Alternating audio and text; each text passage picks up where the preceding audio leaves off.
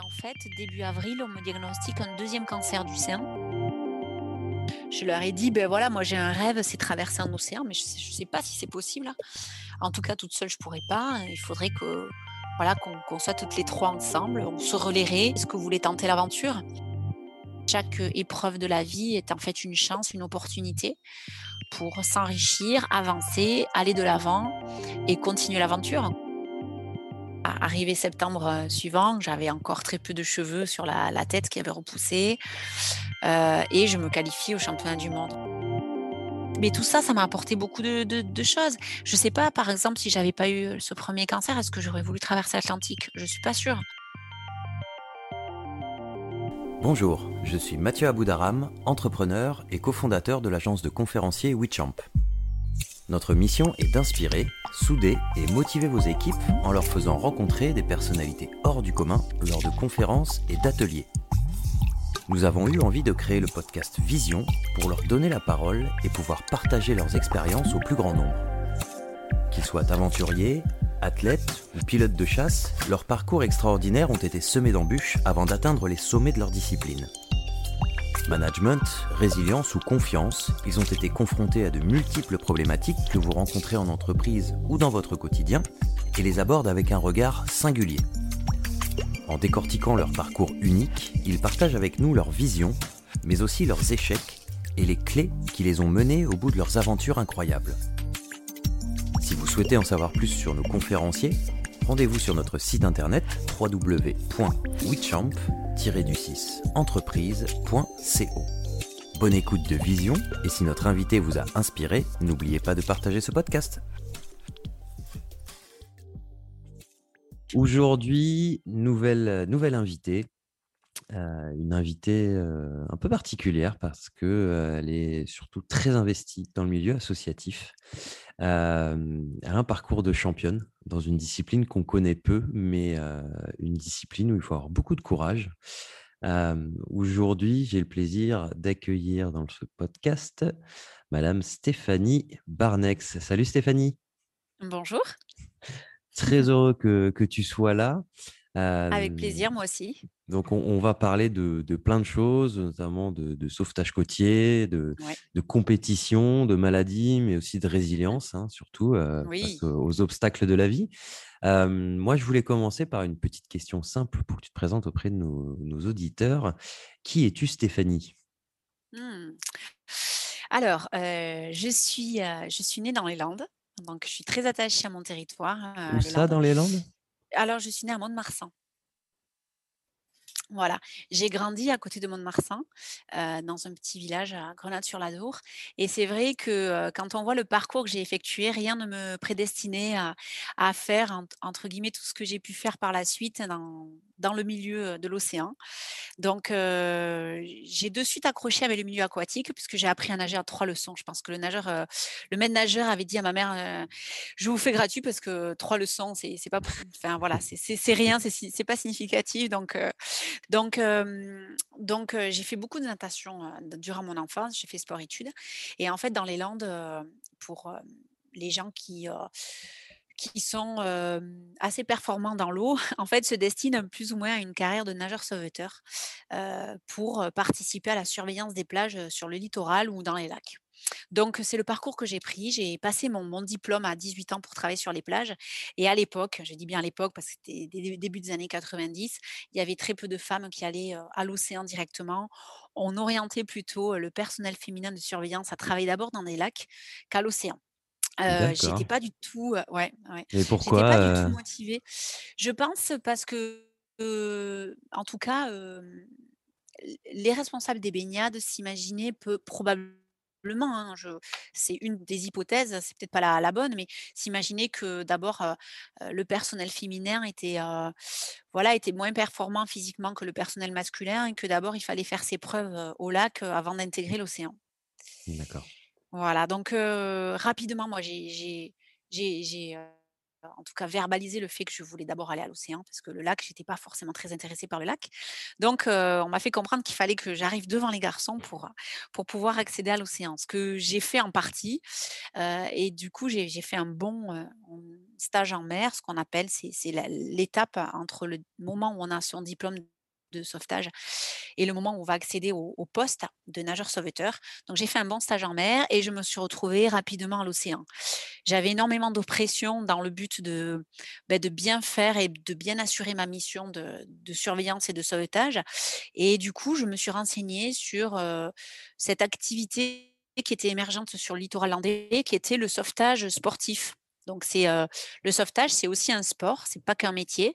C'est un peu comme l'athlétisme où on a une multitude d'épreuves Ouais. et le meilleur des nageurs sauveteurs doit savoir nager, courir, aller chercher quelqu'un en planche, le ramener et cetera et cetera. Alors c'est quoi pour nos Donc auditeurs qui qui connaissent pas? Est-ce que tu peux oui, nous nous détailler ça? Globalement, il y a quoi oui, comme, alors, ça comprend quoi alors ce il y a des é sport-là? ouais, il y a des épreuves sur le sable où il faut courir, et puis il y a des épreuves à à l'eau à l'eau, en fait, où il faut effectiu effectuer, pardon, plusieurs parcours. Un parcours en nage, après il faut effectuer un parcours en planche de sauvetage, pour maîtriser en définitive les engins de sauvetage et ensuite il y a des relais où il faut aller sauver, un partenaire, la ramener, avec différents types de d'engins de sauvetage. Mmh. Voilà, c'est un peu comme l'athlétisme en où il y a beaucoup d'épreuves et et en tout cas, il y a beaucoup d'épreuves de comment dire? Très très variées, heu, mais qui permettent, hem, en tout cas de de qualifier la compétence, du nageur sauveteur, quelle que soit la discipline. En fait, le meilleur nageur sauveteur, c'est celui qui doit être le plus complet possible. D'accord, donc il suffit Donc pas d'être, bon voilà, pour courir sur le sable. Faut être bon, voilà. quand tu cours, quand tu vas chercher quelqu'un, avec la planche, maîtriser la planche. On on les voit, voilà. beaucoup, surfer aussi dans les vagues, hein, nous, Oui, parce qu'on est sur Biarritz, on les voit tout à souvent fait. et et c'est une discipline, ouais, effectivement, qui a l'air ultra complète au final, quoi. Oui, ouais, ouais, ouais, tout à fait. Donc j'ai effectué ce sport en définitive au au tout début pour être plus performante dans mon métier de nageur sauveteur. Mmh mais comme c'était un sport qui était très émergent en France, ce qui est d'ailleurs un sport, très, populaire, en Australie, c'est un sport qui nous vient de là-bas. Rapidement, j'ai accédé, en équipe de France et j'ai Mmh. disputé des championnats du monde et des championnats d'Europe. Alors alors on va là, parce que là, on va on va super vite. L'idée, c'est de prendre un peu plus le temps. Moi, il y a il y a quelque chose, je vou je voulais avant de de rentrer justement dans ce parcours, sportif, oui, c'est oui. de comprendre, c'est de comprendre un petit peu déjà, par exemple, est-ce que, avec, avec tes parents, par exemple, le sport était était quelque chose de de nécessaire et on toi, alors peut-être, tu tu as des frères et sœurs peut-être? J'ai un frère, j'ai un frère Ouais. qui fait du rugby qui est pas du tout aquatique. D'accord. Mais mais du coup, heu vos vos parents vous ont incité à à faire du sport, co comment tu as découvert ça en fait,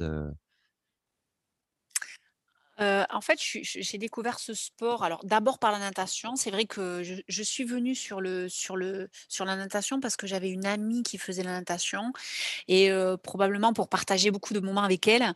Quand on est, voilà, quand on a neuf dix ans, heu, souvent, on se dirige vers une discipline parce qu'il y a les copines qui y vont et voilà, donc c'était c'était un peu un sport d'opportunité Mmh mh. et ensuite c'est devenu un sport, utile en définitive qui me permettait à la fois de continuer, l'activité physique. C'était diversifié par rapport à la natation parce qu'il faut quand même reconnaître que la natation, c'est un sport, assez ingrat où qu'on nage, c'est toujours les mêmes bassins.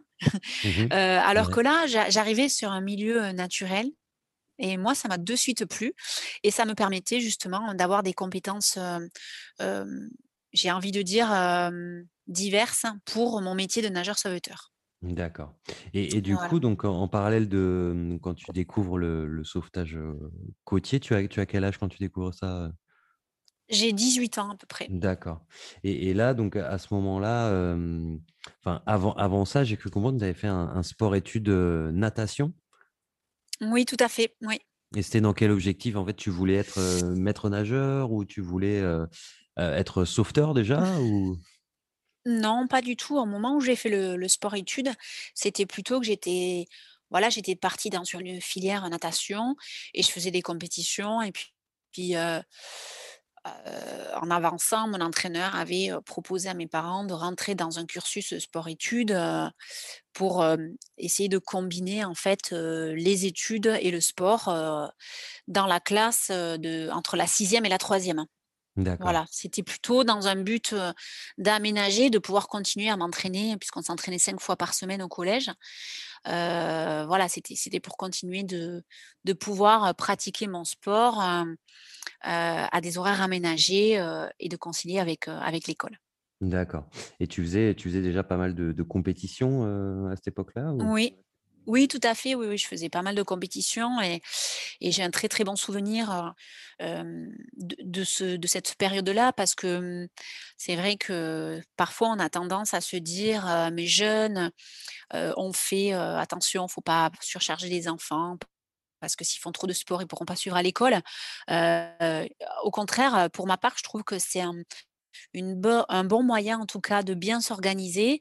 On se rend compte que quand on fait plein de choses, heu, si on n'est pas organisé, on n'y arrive pas, donc ça nous oblige à nous organiser et du coup, ça m'a beaucoup servi, heu, pour la suite, en tout cas de mes études et et de l'organisation de ma vie professionnelle parce que justement, je pense que j'arrive à à être, assez efficace, en faisant pas mal de choses. Mmh, bah, en tout cas, quand je vois tout ce que tu Mmh. fais, oui, je pense que tu es organisé, clairement Je sais, je sais.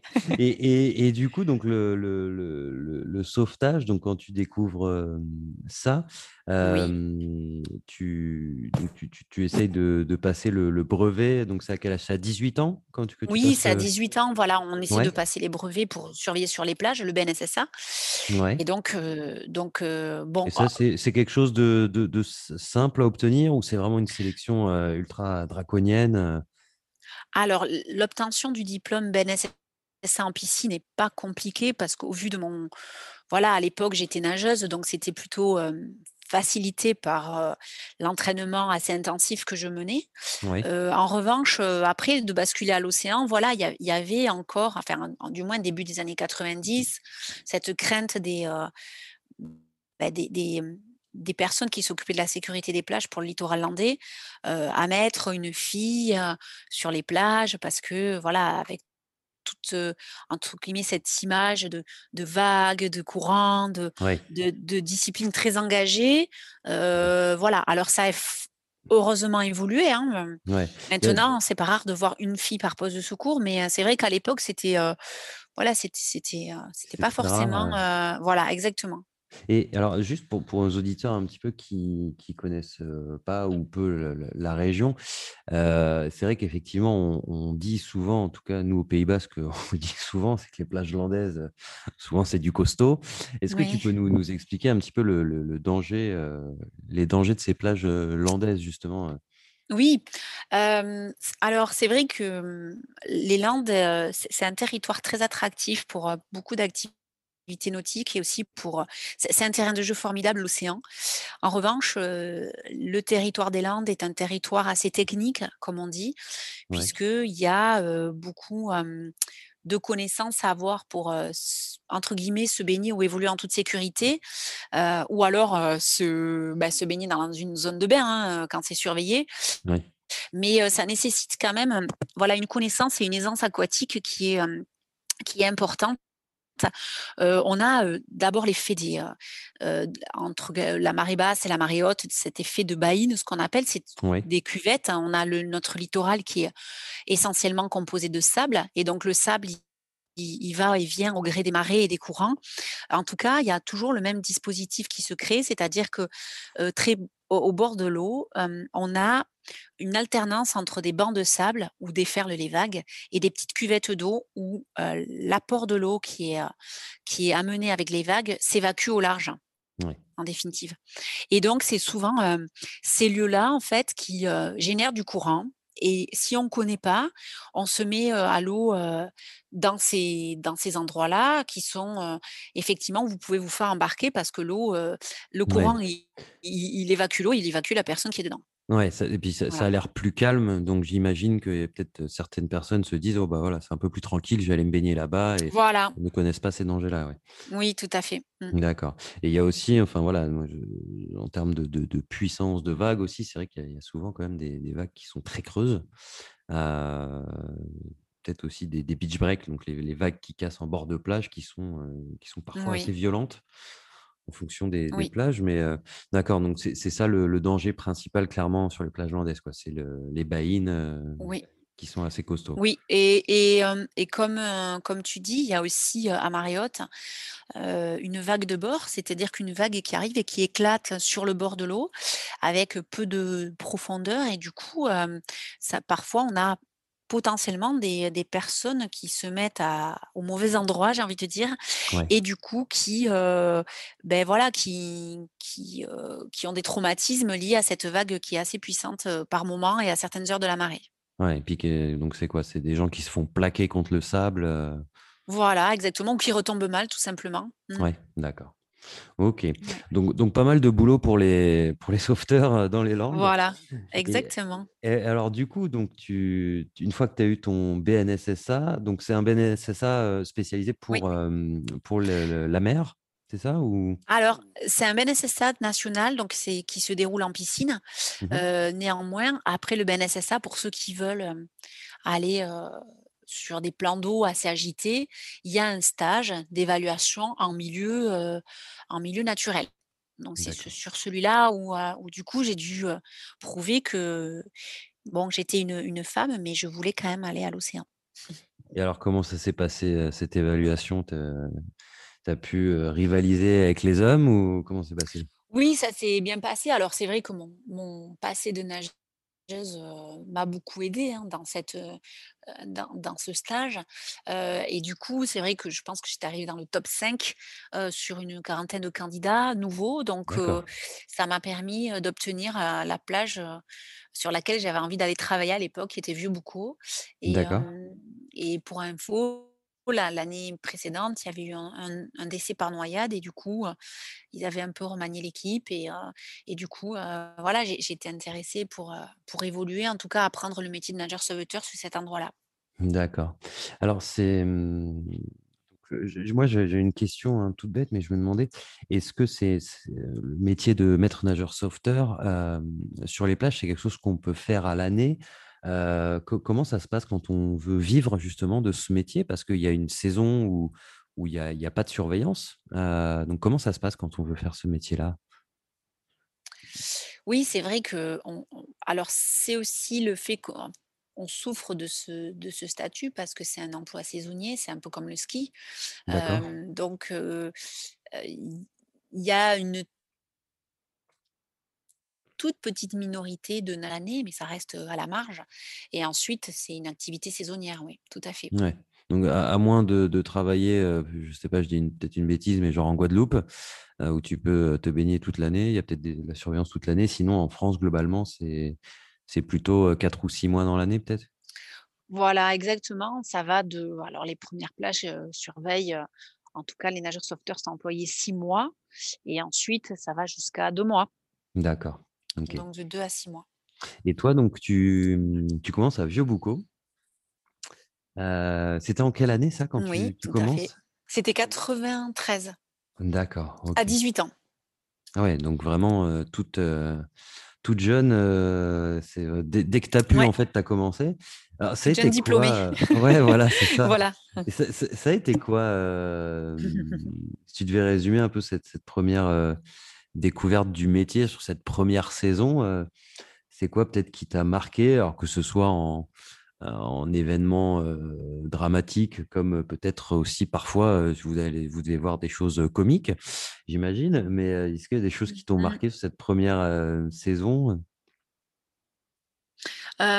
ce qui m'a marqué, c'était, le fait qu'il faut, en tout cas être, très humble par rapport à l'océan, parce que c'est, un milieu où on peut réussir un sauvetage, et et et pas louper, mais avoir un décès, dans l'heure qui suit. Donc Ouais. voilà, on est on est toujours un peu sur nos gardes en tout cas et il faut être vraiment très humble par rapport à l'océan. C'est un un un métier aussi avec énormément d'engagement. On risque nos vies quand même, de temps en temps, pas tous les jours, mais de temps en temps, on on a quand même des sauvetages qui sont assez, engagés, où on a à la fois on est pris entre la responsabilité, qu'on a des des des gens à les sauver en tout cas, dans un délai très court, puisque voilà, avec une réanimation, si elle tarde, beh, forcément le pourcentage de survie, il est il est limité. Ouais. C'est un métier aussi où on a, comment dire? C'est un métier particulier, je trouve, par rapport aux, mmh, aux gens qui effectuent, qui travaillent par exemple dans les SAMU ou dans les pompiers. Nous, en plus, on a la surveillance des gens. C'est-à-dire que les SAMU, il y a un problème, ils sont appelés, mais ils ont pas la responsabilité de surveiller les gens. Ils arrivent en en «renfort» entre guillemets. Ils arrivent pour un problème. Nous, on a, comme cette, en tout cas ce sentiment, de de surveiller. C'est comme si on nous confie, des enfants ou des adultes et on nous dit: «Voilà, vous surveillez ces gens» et donc il y a un degré de stress qui est quand même supérieur, heu, Ouais. parce qu'on veut pas qu'il arrive quelque chose et que, heu, on est toujours sur nos gardes et toujours à vérifier que les gens se baignent bien dans la zone de bain et que s'ils se baignent pas dans la zone de bain, il faut les rappeler.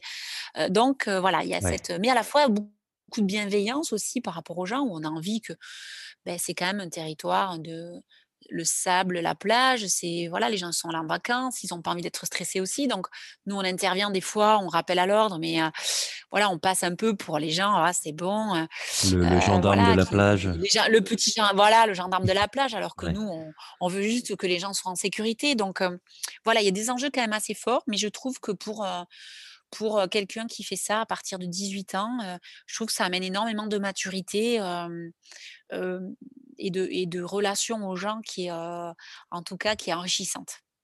Ouais, parce que j'imagine que, mmh, voilà, vous vous devez souvent avoir des des questions ou quand vous vous reprenez quelqu'un entre guillemets qui est pas dans la zone ou autre, vous hésitez pas à parler avec lui, peut-être pour lui expliquer aussi, heu, pourquoi vous intervenez, j'imagine?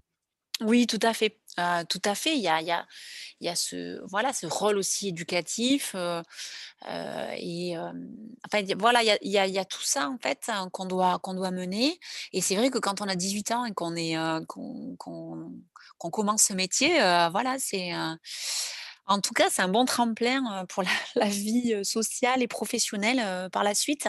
Ouais. Parce qu'il y a voilà, il y a beaucoup de choses, qu'on aborde, en tout cas, dans cette mission. Mmh.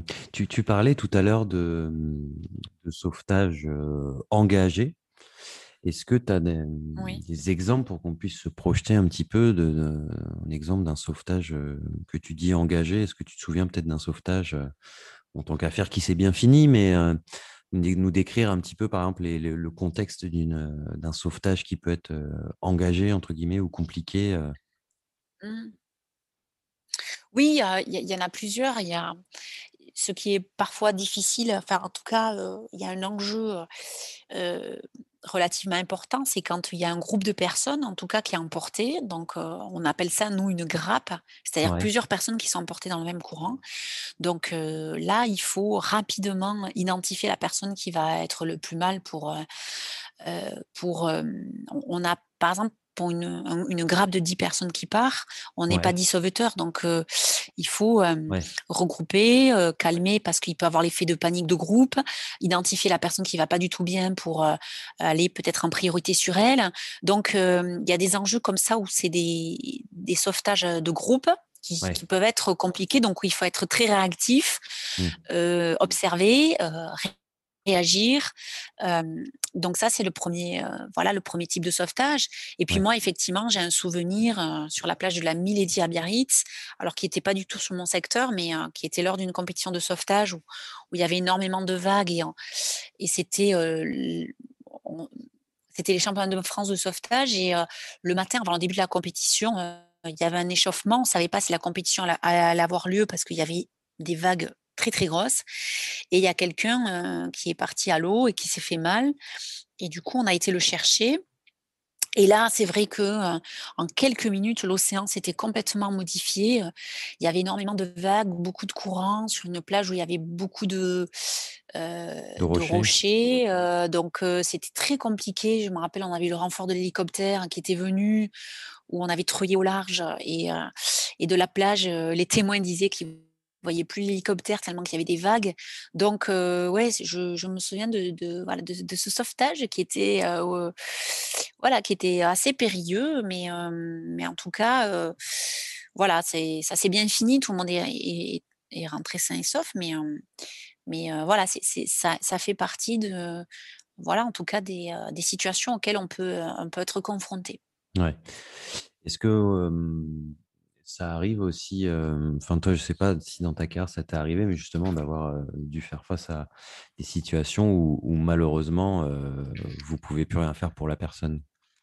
Oui, il y a toujours, hormis, hormis des cas exceptionnels, mais c'est vrai que quand on intervient sur une victime qui a un arrêt cardio-respiratoire, il y a ce délai où on effectue les manœuvres de réanimation. On a rapidement le renfort de médecin, on essaie tout pour, sauver la victime et puis malheureusement, heu, il y a un décès qui, est prononcé par le médecin, où il y a la prise en charge de la famille. Je me rappelle moi à Souston, ça a été, annoncé à à sa son épouse et puis à sa sa fille Ouais. que malheureusement malgré les, la réanimation qu'on avait entamée, la personne était décédée donc les accompagner, avoir, la victime, les accompagner, heu, au funérarium par la suite, voilà, c'est c'est, c'est puis puis aussi l'annonce de d'enfants, de jeunes enfants qui décèdent devant leurs parents, c'est Oui, c'est ça, ça voilà, c'est quand être, même des des horrible, choses qui sont dramatiques et et et parce qu'en plus, c'est doublé par le fait que les gens, je pense, dans leur imaginaire, vont à la plage et s'imaginent pas du tout qu'il peut leur arriver quelque chose parce que c'est vrai que la plage, c'est associé à du plaisir, Ouais, heu, c'est un milieu, c'est le voilà, où les gens heu, sont contents, voilà et beh, non, on on s'attend pas pendant les vacances, et puis c'est toujours des des ac des des décès par, accident, quoi, donc c'est des décès ouais, «violents» entre guillemets. Mmh. ouais Voilà, et mais ça fait mmh, partie du travail et ouais, bien sûr. et en tout cas, nous, heu, maintenant dans dans le re dans les recrues des jeunes sauveteurs, on essaie de les former au mieux à cette situation, pour laquelle ils pourraient être confrontés. D'accord. OK.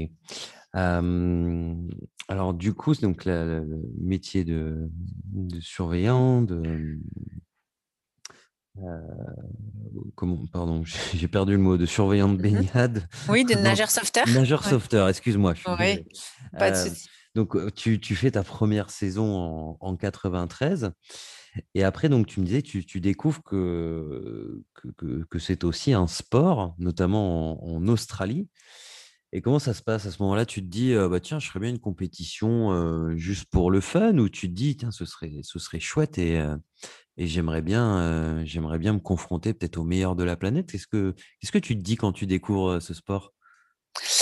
Je me dis que c'est un formidable sport parce que ça me change de la piscine où c'est toujours les les des allers-retours dans les bassins Ouais, et puis rapidement, le fait que je sois prise en équipe de France, heu, championne de France et directement prise en équipe de France et bah, du coup, je vais rencontrer, heu, des sportives et des sportifs qui viennent de de, bah, de toute la planète. Et heu et c'est vrai que je goûte un peu, à ces compétitions qui, qui ne sont jamais les mêmes en fonction des conditions météo et en fonction des sites. Ouais, et du coup, je tombe amoureuse de, bah, voilà, de de de ces, de ces compétitions et de ces rencontres que je peux je peux faire. Ouais. Alors il y a, on va en parler, mais donc voilà, a assez vite, en fait, tu tu rejoins l'équipe de France. Oui. Donc c'est il y a il y a il y a beaucoup de il y a beaucoup d'inscrits dans dans dans cette discipline en France? Tu as une idée un petit peu de du nombre de personnes qui pratiquent le le sauvetage côtier en en club? Ah ça, c'est une bonne question. Non, j'ai pas de chiffres. En tout cas, c'est beaucoup plus important que c'était au début des années 90 quand moi je l'ai découvert. Hem, mais heu, c'est de plus en plus et je pense que nos associations, enfin les associations de sauvetage commencent à être entre guillemets «saturées» parce qu'il y a énormément de de d'enfants, même d'adultes qui se mettent à ce sport pour découvrir l'océan Mmh. et c'est vrai qu'il y a de plus en plus de gens qui pratiquent, soit ce sport de manière, loisir, Heu, ou ce sport de compétition. Mmh. Mais j'ai pas Mmh. d'idée de Non, non, mais c'est bon, pas grave, c'est ju juste par, heu, par curiosité. Mais effectivement, c'est vrai qu'on voit on voit de plus enfants de plus en plus des des enfants, des pitchouns qui ont, je sais pas, quatre cinq ans, qui oui, qui sont là à porter leurs planches avec leurs copains dans la rue, c'est assez mignon et et ils sont quand même assez, heu, comment dire? Heu, fearless like enfin, ils ont ils ont pas peur de se jeter à l'eau, Non. Même quand il y non, a même quand il y a vrai. 1 m 2 mètres de vague, ils vont quand même, quoi. Mmh. C'est, heu, c'est assez drôle. Oui, tout à fait. Et Mmh, mmh, tout à fait. ce donc cette cette équipe de France, donc tu passes par des peut-être des compétitions nationales avant d'intégrer l'équipe de France? Ou tout de suite on te dit: «Ouais, ouais, bah, viens, tu peux intégrer l'équipe de France», heu, comment ça se passe? Alors, il y avait une compétition, heu, nationale, hem, d'abord une sélection, hem, par les championnats de France, mais c'est vrai qu'à l'époque, il y avait peu de monde qui pratiquait ce sport et notamment chez les filles, il y en avait encore moins. Donc moi j'ai accédé assez vite de par mon passé de nageuse et parce Mmh qu'il y avait aussi, pas trop de monde, au début. Donc ça a été une, une opportunité assez rapide, j'ai envie de dire, mmh, qui s'est bah, voilà, offerte à moi. D'accord et alors du coup, donc tu tu participes au tu as la chance d'aller aux championnats du monde de de Oui, tout à fait, oui. Donc ça ça se déroule où ces ces 1 championnats du monde? C'était en quelle année ça? Alors, il y a les premiers championnats du monde, heu, auxquels je participe, c'est en 94. Heu, Ouais. c'est juste, heu, après ma mmh, enfin ma deuxième saison d'ailleurs, parce que j'avais fait 93-94. Donc c'est en Angleterre, les premiers, et puis se sont enchaînés, tous les 2 ans les championnats du monde, en fait et en alternance, en 97, ils ont commencé à créer les championnats d'Europe. Donc c'était une année les championnats d'Europe, une année championnat du monde et on alternait comme ça. Mmh et au fur Et à mesure de l'avancée, il y a eu de plus en plus de monde qui se sont, en tout cas intéressés à ce sport, venus de tous sports, heu, différents, de la natation, heu, du surf, heu, hem, ou de l'athlétisme même pour les, pour les activités, sur le sable. Donc voilà, ça ça en tout cas, ça a séduit beaucoup de personnes, ce sport, qui je pense est un sport très attractif. Et mmh, du coup, les les les Français alors, ils sont comment en sauvetage par rapport au reste du monde? Alors les Français, il y a une évolution aussi, par rapport à par rapport à la discipline. En définitive, heu, on a été d'ailleurs avec un collègue, un des premiers à détecter que l'Australie survolait complètement, heu, ce sport mondial et du coup, on a décidé d'aller s'entraîner en Australie. Heu, maintenant, c'est beaucoup plus démocratisé, mais à l'époque, on était, heu, on était 2-3 à partir, c'était drôle.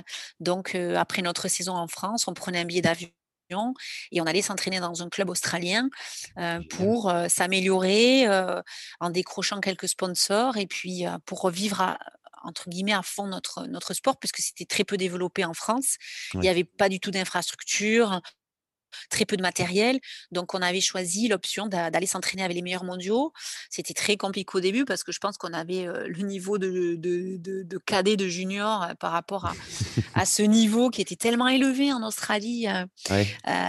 donc Mais on a beaucoup, beaucoup, beaucoup appris, dans ces dans cette, qu'est-ce qu'ils ont de plus les Australiens? C'est quoi? Ils font, ils font 60 kilomètres en paddle-board, qu'est-ce que Bah, déjà, ils commencent à à 6 ans, heu, donc heu et ils s'entraînent, heu, 3 fois par jour.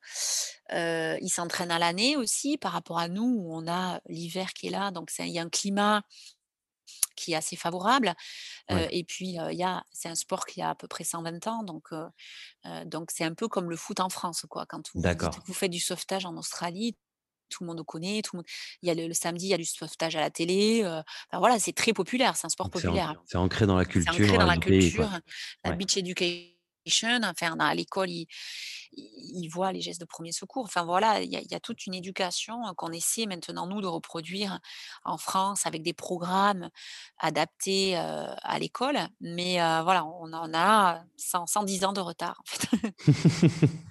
Mais juste ça, donc ça va. C'est tout. Et du coup, donc alors, donc ça, c'est en 94 quand quand tu vas arrives là-bas pour la 1re fois, mais j'ai vu que tu avais participé, à 6 championnats du monde de sauvetage. Oui. Est-ce que sur un de ces championnats du monde, la la France a réussi à à décrocher une une petite médaille sur une discipline ou quelque chose? Oui, alors nous, en 2000, avec les filles, il y avait un un relais, heu, sprint sur le sable et on a eu un titre de championne du monde. Donc ça, ça a été super. En plus, c'était en Australie, donc pour moi, c'était très significatif de pouvoir décrocher une médaille d'or dans ce pays, qui Mmh. symbolise en définitive le sauvetage. Ouais. Et ensuite, par la suite, on a organisé en 2014 championnat du monde à en France, à Montpellier. Donc là, j'étais plus sportive. J'étais plutôt dans le dans le milieu, pas forcément de l'organisation, mais voilà, j'avais défendu la candidature, donc j'étais investie plutôt dans ce côté-là. Mais mais voilà, la France, je crois que c'était en 2014 qui avait fait 3e, donc 3e nation, ce qui est ce qui a été, notre meilleur résultat, de tous les championnats du monde et et je pense que cette réussite, elle est due au fait que beaucoup de de sportifs se soient exilés, heu, en tout cas sur la partie, heu, côtier puisque dans les championnats du monde, en fait, on doit faire à la fois des épreuves en piscine et des épreuves à l'océan. Donc, c'est un mix, en fait, des 2. Mais en tout cas, pour le les sportifs qui étaient plutôt spécialisés à l'océan, les bons résultats, heu, en tout cas, heu, ont été dus au à l'implication des sportifs qui sont partis s'entraîner avec les Australiens. D'accord, OK. Donc même si on a Ouais. 110 ans de retard, mine de rien, on commence à on commence à rattraper un Voilà, peu ce retard. exactement. Oui, oui, oui, tout à fait, tout à fait. Exactement, oui, oui, oui. Alors j'ai vu que tu avais aussi, hem, participé aux championnats du du monde de de longue distance en paddleboard. Alors est-ce que tu peux nous expliquer, alors déjà pour pour ceux qui nous écoutent, le paddleboard, qu'est-ce que c'est? Comment ça marche? Qu'est-ce que Oui, alors le paddleboard, c'est une des, disciplines du sauvetage côtier. C'est donc une planche qu'on utilise d'ailleurs, alors c'est pas tout à fait la même parce qu'en compétition, elle est un peu plus, profilée à c'est une planche qu'on utilise pour, aller chercher des gens. Une planche de sauvetage, c'est un support en fait de sauvetage. mmh, donc en compétition, il y a des épreuves de planche où il faut faire le tour de bouée et revenir et c'est vrai que c'était, heu, en tout cas on est quoi? On est debout, assise, On est heu, allongé sur le ventre, Ouais, on donc comme les comme les surfeurs? surf, voilà Ouais, et de temps en temps, on peut se mettre à genoux et on rame les 2 mains, heu, en même temps. d'accord. Donc on alterne les positions pour, pour, voilà, pour, physiquement être plus performant et Mmh c'est vrai que cette discipline-là, la planche, ça c'était vraiment une discipline où où j'ai vraiment, j'a j'adore cette discipline et du coup, hem Au fur et à mesure de l'avancée des championnats du monde, j'avais un un ami qui, heu, qui a été participer à Hawaï à à une épreuve de longue distance entre 2 îles qui est qui sont considérées comme les championnats du monde de longue distance, entre l'île de Molokaʻi et l'île de Oahu. À la rame, ça fait 52 kilomètres À la rame, 52 et kilomètres. donc voilà, exactement. On pouvait le faire en solitaire ou en relais. Ouais, Voilà. Donc moi, j'ai commencé, en solitaire en 2003 Et puis en relais en 2004 en 2006 avec, avec mon mari et ouais, heu et du coup ça, pour moi, ça a été un peu une révélation. Ça a complètement, ça m'a vraiment, comment dire? Heu, dans la stratégie, dans l'effort, dans, la concentration, dans la difficulté, je trouvais que c'était, la longue distance. Ça m'a beaucoup attirée en fait, même si c'était pour moi un peu déstabilisant au début parce que dans le sauvetage côtier, c'était juste 500 mètres, c'était, il faut que je gagne ou il faut que j'arrive deuxième, troisième, quatrième. ouais, là, c'était il faut que j'arrive tout court à finir, il faut que je prévoie, la nourriture, il faut que je sois en autonomie, il faut que je regarde les cartes météo. Voi voilà, il y avait une dimension, aventure, en tout cas, qui, m'attirait à ce moment-là et qui me sortait un peu, bah, de ces championnats du monde qui étaient, heu, qui sont arrivés à un moment donné où c'était pas toujours la même chose. C'est pas ce que je veux dire parce que ça fait la fille blasée, c'est pas du tout Mmh. ce que je veux dire, mais, heu, en tout cas, heu, ça a été une opportunité pour moi pour, pour faire autre chose en fait, pour me Ouais, découvrir, diversifier et de c'était un nouveau, côté un peu aventure, voilà, Ouais. exact. Ouais, parce que Expédition qui était qui était super. 52 kilomètres, donc tu tu l'as fait une fois, heu, seule ou tu l'as toujours fait en relais? Voilà, une fois seule en seule, ouais? 2003, Alors, tu as tu as mis voilà, temps? Et c faut que tu rames combien de temps pour faire 52 kilomètres? Parce que je pense que j'avais dû mettre dans les 7:30 je pense. ah ouais, Heu, s d'accord. non 7:00, 7:00, 7:01, ouais, je crois. OK. Parce que, Donc 7 heures quand même, hein, sur la faut planche, ouais, à ramer. Faut avoir des sacrés bras quand même, hein? Faut faut faut être super Faut les que tourner. non, parce Faut que tourner, heu, voilà, faut le mentalement se préparer. Le seul point de comparaison que que j'ai, si tu veux, en termes de temps, distance, c'est par exemple, je sais pas moi, j'ai moi qui aime bien de temps en temps faire de la rando, heu, si j'arrive à faire 25 kilomètres en une journée, c'est déjà un exploit. Donc heu, là, je me dis, «Waouh, Oui. 52 kilomètres, heu, à la force des bras, c'est énorme». Alors bien sûr, on on glisse un peu, hein, sur ces planches, j'imagine, mais mais c'est c'est c'est, heu, enfin vous vous tracez quoi, ça va super vite. oui, c'est oui, oui, oui, ça heu, c'est-à-dire que alors la difficulté, ce que je trouve, c'est que la position qu'on a, elle est pas du tout physiologique et du coup, heu, c'est voilà, ça ça ça peut faire mal au voilà, au dos, au lombaire, au menton, heu, mais c'est quand même un support qui permet d'avancer, qui permet d'avancer quand même, oui, mmh, effectivement. D'accord. Bon, bah écoute, euh, en tout cas, je pas, pas surfer avec toi parce que je n'arriverai pas à te suivre, hein, je te le dis à mon avis. mais, euh, mais, ouais, donc là, c'est là, c'est le début. Tu découvres un peu le côté aventure euh, qui peut être lié à, ce sport-là. Et on, va y revenir parce que l'aventure, ce n'est pas, pas la, seule aventure que, que tu as fait. Mais donc, là, tu me parlais de, de 2004. 2004, tu, tu te maries avec, avec ton mari. Oui, tout à fait. mais c'est aussi une année un peu spéciale parce que donc c'est mmh. l'annonce de, ton premier cancer. Oui, exactement. comment ça s'est passé en fait? Comment tu comment tu t'es rendu compte que tu as un cancer? Comment ça s'est déclaré? Tu peux nous en mmh. dire plus? Oui, tout à fait. Donc, c'était une année, en tout cas sportivement, hein, qui était, fantastique parce que c'était une année où j'ai concouru deux championnats du monde.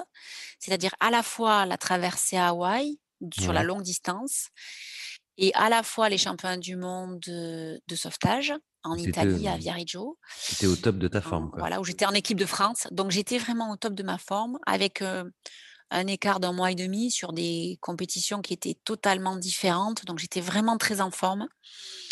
Je me suis mariée dans la foulée, en octobre. Donc c'était vraiment, c'est tout tout allait bien et j'ai senti, j'ai senti en octobre une, sur le pectoral, mmh une comme une masse, sur le pectoral gauche comme une masse.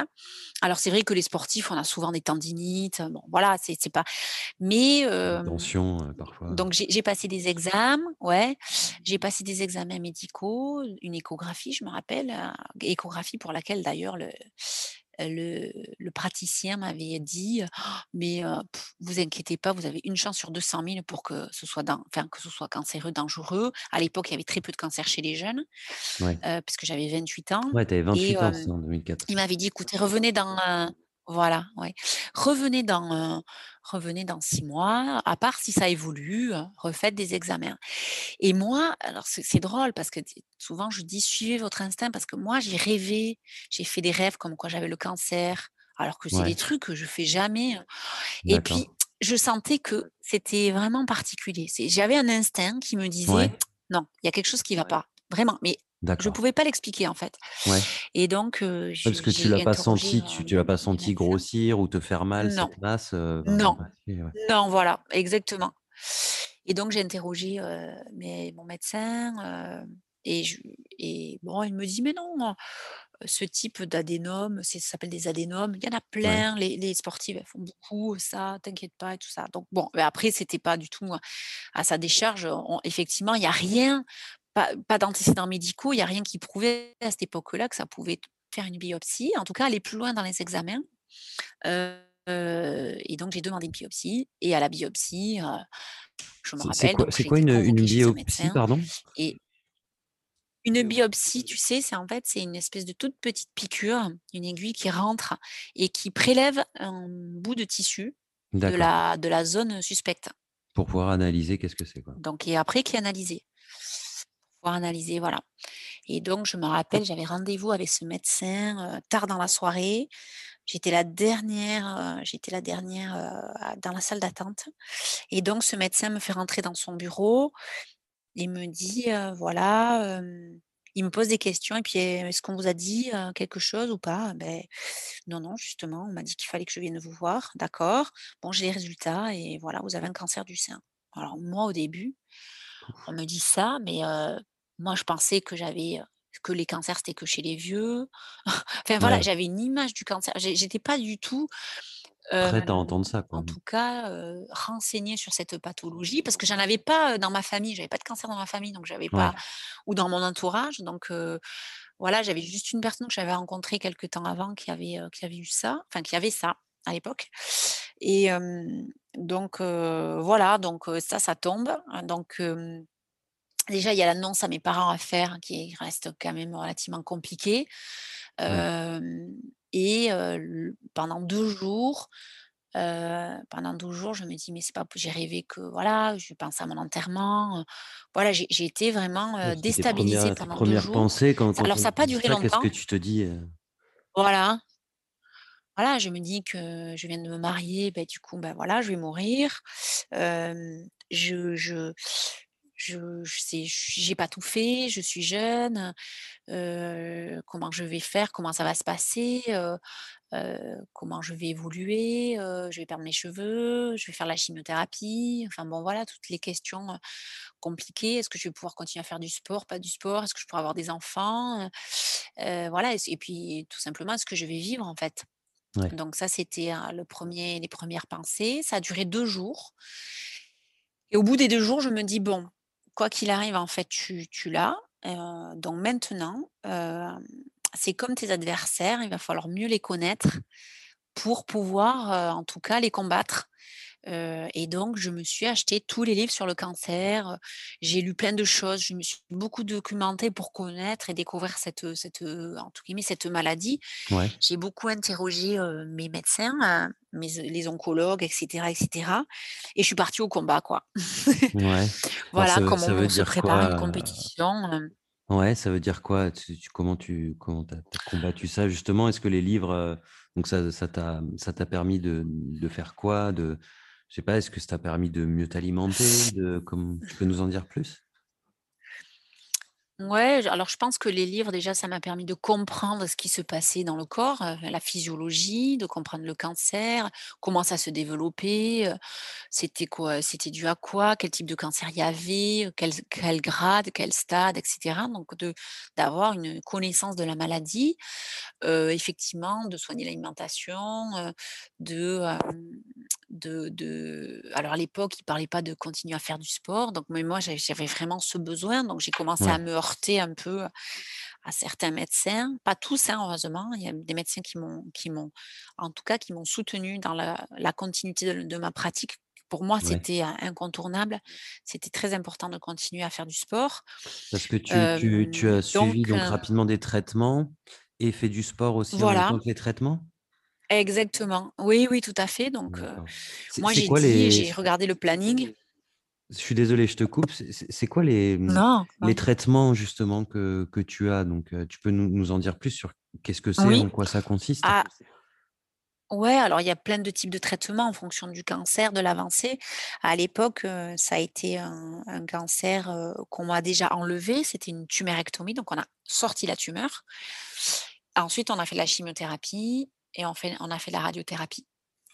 Donc il y avait. 5 mois de chimiothérapie Donc chimio, c'est quoi? C'est et 2 on on t'injecte, heu, on t'injecte un traitement, c'est ça? Une donc un t'injecte un traitement qui est très, très fort, qui se déroule en milieu hospitalier. toutes les 3 semaines avec vérification, heu, du système, heu, enfin voilà des globules, avant l'injection. C'est un porte-à-4 qu'on met sous la peau pour pouvoir, comment dire? Heu, passer le produit qui va directement au cœur et distribuer à tous les organes et c'est un produit qui détruit toutes les cellules, qu'elles soient cancéreuses ou qu'elles soient saines. Donc c'est en fait, c'est un traitement qui est très invasif, Ouais. mais qui permet à distance de la cellule enfin de la tumeur, Éventuellement de, mmh, «nettoyer» entre guillemets, heu, les éventuelles cellules qui auraient pu partir, heu, ailleurs sur le corps humain. D'accord et qu'est-ce que, mmh, qu'est-ce qu'on re ressent après, une une chimio? Qu'est-ce que heu, il y a on a on a des effets secondaires, hein, parce que ça c'est les chimiothérapies aujourd'hui, elles sont de mieux en mieux, calibrées, ciblées, mais il y a quand même des chimiothérapies qui restent très fortes. On a des effets secondaires, on a, des nausées, des vomissements, l'appétit qui se modifie, le goût, la chute de cheveux, la fatigue, ouais, voilà, c'est quand même, heu, voilà, c'est quand même donc des traitements qui sont très très lourd, lourds. ouais. Heu, ouais, c'est très lourd, mais j'ai quand même voulu continuer à faire du sport, comme si, voilà, j'avais encore la maîtrise, de, mmh, du corps, et que je continuais, à pratiquer mon ma discipline. Alors avec, une intensité qui était tout à fait différente, avec un rythme différent, mais pour moi, c'était important de en fait, à la fois important de continuer, mais surtout d'avoir, de me lancer un objectif sportif, Ouais, qui était de me dire, «On est en novembre, je finis, ma chimiothérapie, ma radiothérapie en juillet de l'année suivante. En septembre, j'ai les qualifications pour des championnats du monde qui ont lieu en février prochain». Donc en gros, j'avais mon planning qui était établi, j'avais décidé que j'irais au championnat du monde, en tout cas que je ferais tout pour me, pour me qualifier au championnat du monde. Les médecins étaient au courant, je continuais et du coup, j'étais partie sur un projet sportif en parallèle des traitements. Mais du coup, l'avantage, c'était que justement, j'avais l'impression que j'avais un défi derrière à accomplir et j'étais beaucoup moins focalisée sur la maladie et j'étais plus focalisée sur l'après. Et ça m'a beaucoup aidé, en tout cas, à passer cette, cette période. D'accord, parce que ça a duré combien de temps au total, cette période de traitement? C'est six mois, un an? Ça a duré entre les différents traitements, oui, huit mois, je pense, hein, huit mois à peu près. Et donc ça, mentalement, ça te permet de tenir et de te dire que bah, ouais, de toute façon, il faut que tu ailles dans l'avant parce que tu as un objectif dans, dans, un an qui est championnat du monde. Voilà, exactement. Et donc ça, c'était, voilà, ça a été super, super important. Mmh. Et, du coup, donc, tu as, réussi alors à te qualifier ou pas? Voilà, arrivé septembre suivant, j'avais encore très peu de cheveux sur la, tête qui avait repoussé. et je me qualifie au championnat du monde. Donc là, avec beaucoup, beaucoup d'émotions parce que tout le monde avait suivi, avait suivi un peu la solidarité aussi nationale et internationale. Tout le monde avait suivi un peu le parcours, avait su que j'étais dans cette, dans cette phase-là. Et, et du coup, c'est vrai que quand je suis revenue au championnat du monde avec peu de cheveux sur la tête, c'était voilà, c'était assez émouvant de monter, de remonter sur le podium en équipe pour voilà, pour pour boucler cette boucle en fait. J'avais l'impression. Ouais, d'accord. Et mmh, et après ça, bah, c'est génial. Déjà, vous faites un, podium cette année-là, c'est super. Vous, finissez, vous finissez combien Troisième, deuxième? Ouais, c'est super. troisième, on avait fait deux podiums en équipe, deux fois troisième, et en individuel, je fais quatrième. Donc au niveau mondial, c'est pour moi, c'est un, un, bah, exploit. voilà, c'est inimaginable. Ouais, voilà, c'était ah ouais, ouais, ouais, ouais, ouais, oui. C'était, enfin, c'était top quoi. Quatrième, cinquième, mais, mais c'était vraiment. Moi, je te le dis, c'est un exploit, clairement. c'est impressionnant. Oui. Mais, ouais, vraiment, c'était. Mmh. Non, vas-y, je t'en émouvant en tout cas non, non, non. Ouais, ouais, c'était, c'était, c'était très émouvant et ce qui est aussi cette période aussi, on, a parce que quand on est atteint d'une maladie ou d'une pathologie, on a tendance justement à aller vers nos pères, c'est-à-dire des gens qui ont soit dans, cette dans la même maladie ou qui ont traversé cette épreuve. Donc on a tendance souvent à rejoindre une communauté en définitive.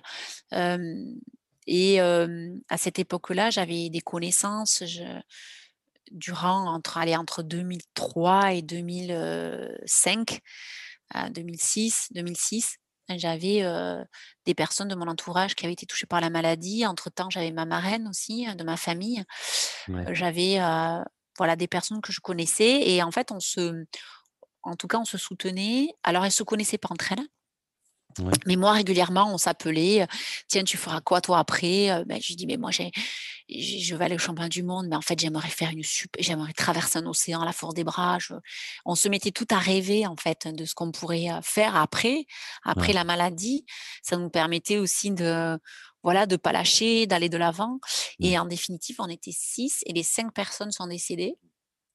Et pour moi, ça a été un, à la fois difficile parce que je les ai quand même tout enterrés du cancer, donc maladie qui me touchait aussi, mais ça a été un accélérateur, un accélérateur en, me disant si demain je suis à leur place, sur les dernières journées de ma vie, je ne, je ne veux pas regretter quelque chose.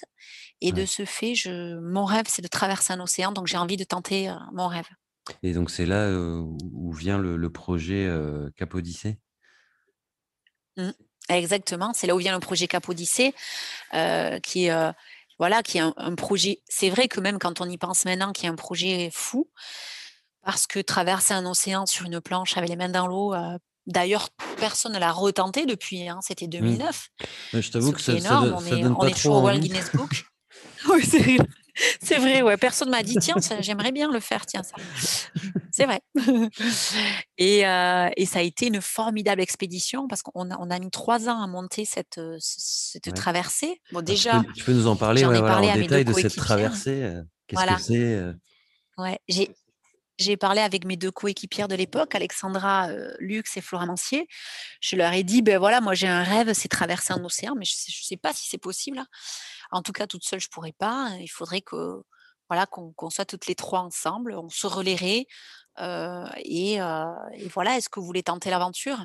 et ce qui est fou, c'est que, elles ont, toutes les 2 répondu, «Oui, oui, on a envie de tenter l'aventure», avec tout ce que ça comporte de risques, de voilà, de de priorités aussi par rapport à la vie, familiale, enfin bref, tout ça c'était quoi coup, le le le a challenge sign ce jour-là c'était la traversée de l'océan Atlantique Nord D'accord, donc de qui est où un à où? océan qui est alors on avait trouvé une île en au Canada, heu, qui s'appelle, heu, l'île de Cap-Breton pour arriver à Cap-Breton dans les Landes chez nous. Ah oui, d'accord. Ouais. Et hem, ce jour-là, en fait, avec les filles, on a, mmh, on a été manger toutes les 3. je les ai invitées au restaurant. On a parlé de de tout ce qui pouvait arriver pendant la traversée, qu'il pouvait avoir, des accidents graves et que, d du fait qu'on soit très éloigné des côtes, avec un pronostic vital qui pouvait être engagé. On a parlé, sans tabou de de de tout ça Mmh mh. et ce jour-là, en fait, on a signé comme une, un pacte un peu à la vie, à la mort, que quoi qu'il arrivait, si jamais il se passait quelque chose sur la traversée, il fallait que les 2 autres, heu, continuent et et vraiment on a scellé comme quelque chose de vraiment de très fort dans la philosophie et heu, on a mis 3 ans à préparer cette expédition, heu, où, je vous l'avoue, heu, au début, peu de gens y croyaient. On a eu du mal d'ailleurs à boucler le financement, mais on y est arrivé. Et et ça a été, dans la préparation, une expédition très compliquée parce que personne ne l'avait jamais tenté auparavant. Donc on Mmh n'avait pas, le fait de le recul, en fait, de savoir déjà 1 si c'était possible de traverser un océan avec une planche. Ouais. On n'avait pas du tout de de de précision, et de certitude en tout cas sur, les éventuels courants, sur, la météo, sur, la distance qu'on pouvait, ou pas tenir. Voilà, peut-être que physiquement c'était compliqué. Donc on avait beaucoup, beaucoup, beaucoup d'incertitudes et au jour d'aujourd'hui, c'est vrai que, quand on voit, la vie aujourd'hui, avec le covid, toutes les incertitudes, je pense que mentalement, heu, notre préparation mentale en tout cas, nous a permis, heu, même si on était dans beaucoup, beaucoup d'incertitudes, on a ça nous a permis de nous organiser, de gérer nos émotions et de d'y aller plutôt sereinement, j'ai envie de dire. Heu, oui, alors serein, oui, faut faut l'être, hein, Ouais, mais voilà, mais pas évident. Faut franchement, quand je quand relativement. le voilà, relativement, parce que quand tu vois l'ampleur du projet, Voilà. c'était combien de Oui. kilomètres à parcourir, ce projet? C'était 4 830 kilomètres, Waouh, OK voilà, et et tout ça en en en se relayant, heu, toutes les 3, quoi? Voilà, ouais, exactement. Donc on avait un bateau d'assistance Oui, parce qui, que oui, heu, nous mmh, compliqué. voilà, donc il y avait pas dormir planche dans la mer?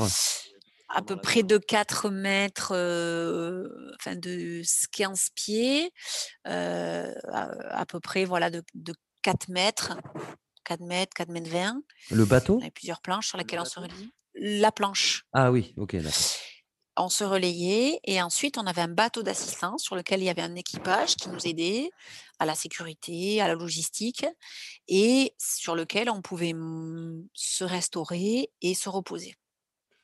D'accord et alors du coup, dans la préparation, j'ai vu que vous aviez, heu, vous aviez rencontré, heu, Yves Parlier pour échanger un petit peu avec lui, le navigateur? Voilà. Ouais, tout à fait. Tout à fait, Yves Parlier, et en fait, à au début, c'é c'était notre parrain, d'ailleurs on l'appelle toujours parrain. C'était le parrain de l'expédition, c'était quelqu'un qui était, qui était, heu, là pour nous guider, nous aiguiller, heu, nous aider à nous organiser, heu, qui avait mené des gros projets, comme l'Hydroptère, voilà, heu et donc il y avait cette expérience-là de de des expéditions. Et puis je me rappelle, on avait fait des traversées tests.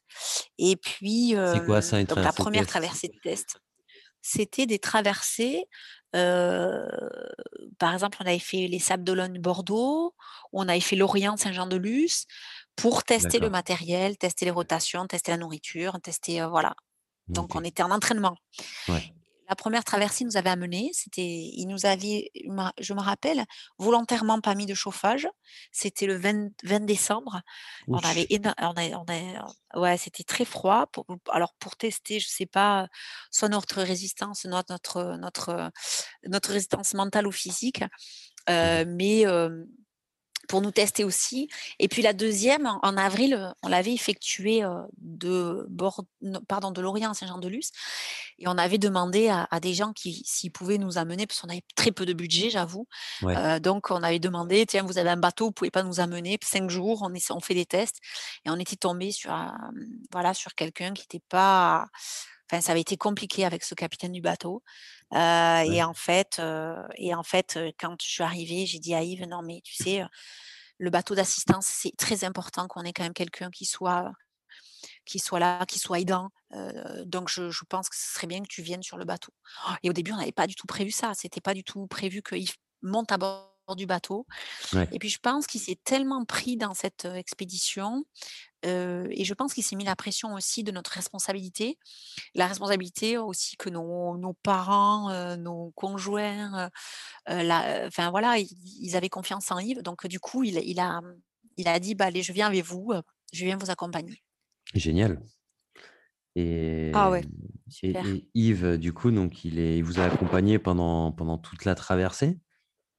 Voilà, exactement. Il a donc il y avait trois trois rameuses, donc Alex, Flora et moi-même et ensuite il y avait 5 membres d'équipage.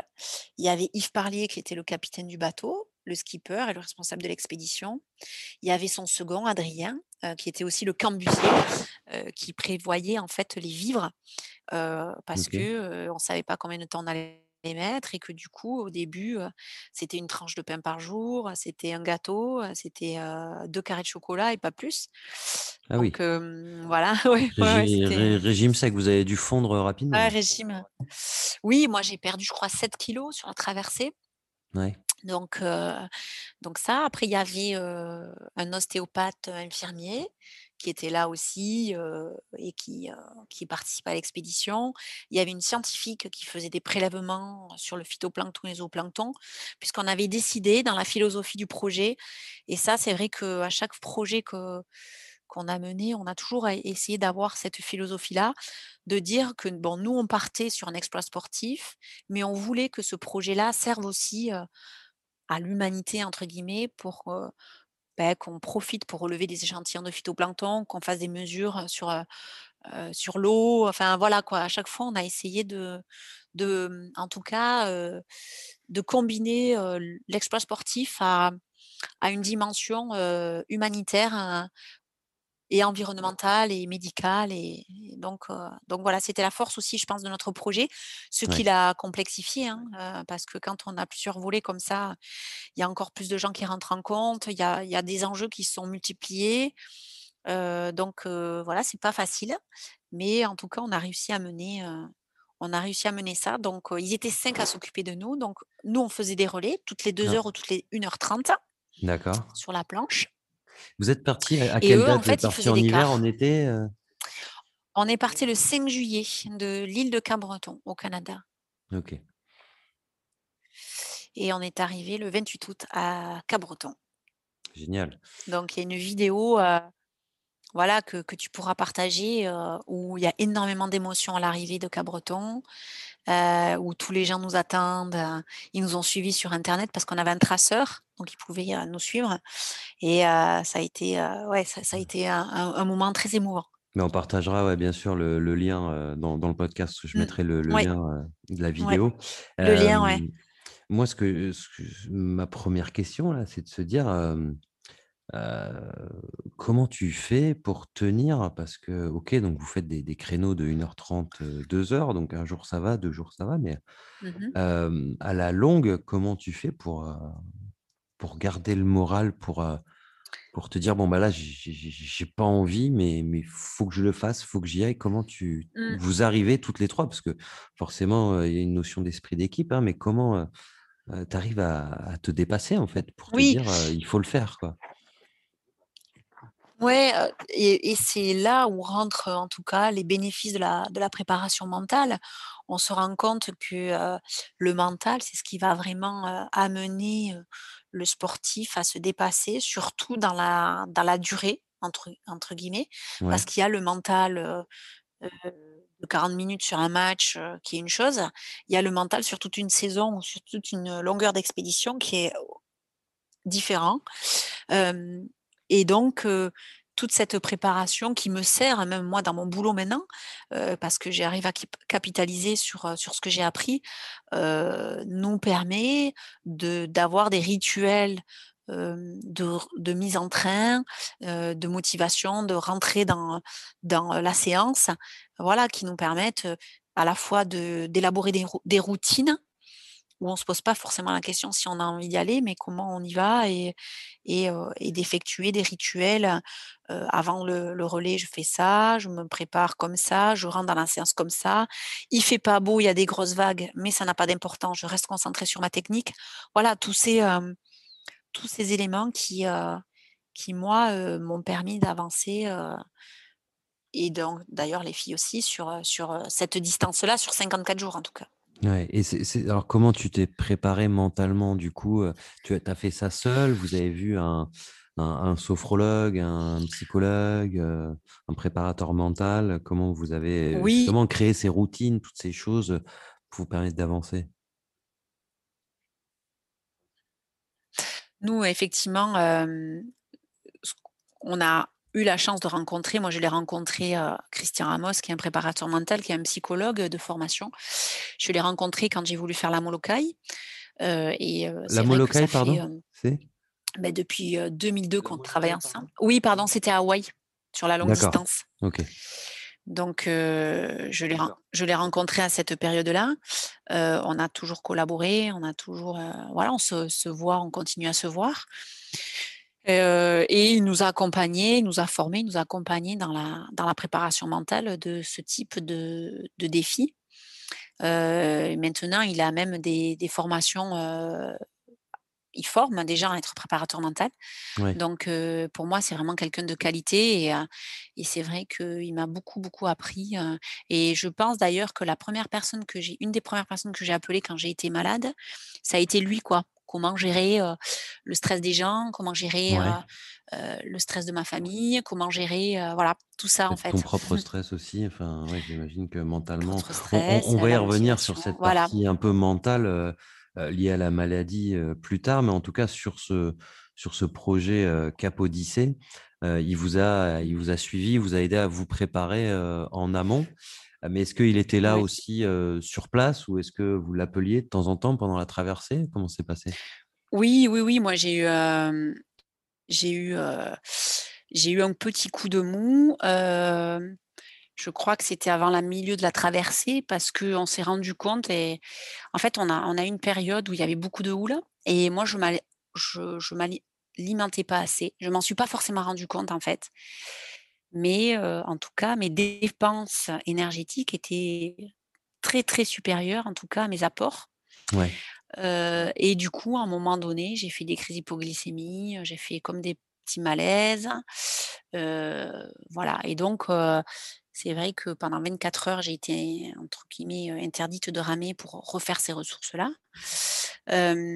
Mais c'est vrai qu'on s'est eu au téléphone à ce moment-là, heu, parce qu'il restait beaucoup de de chemin à parcourir, heu et heu, je me rappelle une phrase qui restera la phrase pour moi qui est la plus importante, en tout cas que que je j'aime bien parce que c'est tout à fait ça et c'est je pense ma vie.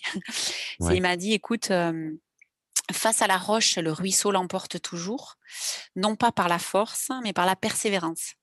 Mmh. Donc il me dit: «Voilà, accroche-toi, ça finit par, voilà, la persévérance paye en gros» et c'est vrai que dans tout, heu, en tout cas dans tous les les pas les combats, mais en tout dans ouais, dans dans toute, heu, Les challenges, ouais, heu? dans Des challenges, voilà, exactement, c'est le bon mot, les challenges que je me suis lancée.